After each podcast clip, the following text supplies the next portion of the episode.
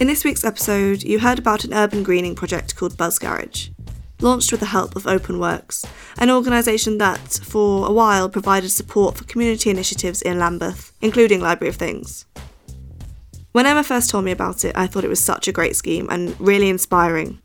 So in this bonus feature, you can hear more about the project started with its help. The story of how Library of Things started relates to this idea of reviving civic space.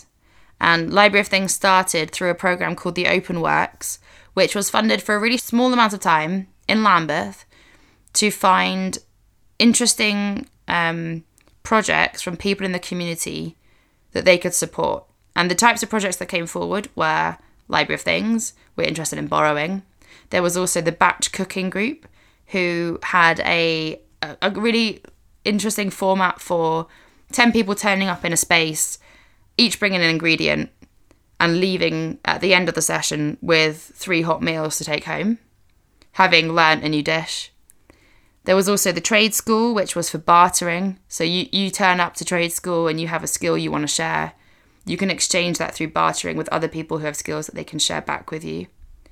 There was a project called Rock Paper Scissors, which is still going, which is a micro retail space for designers and makers who can't afford to have their own shop to sell their wares themselves, but they all share one overhead.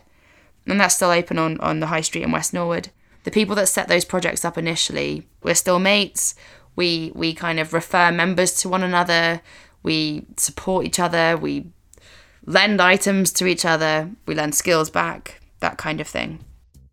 Unfortunately, the Open Works project is no longer running, but there's this new thing called Participatory City, which you can find out more about at participatorycity.org.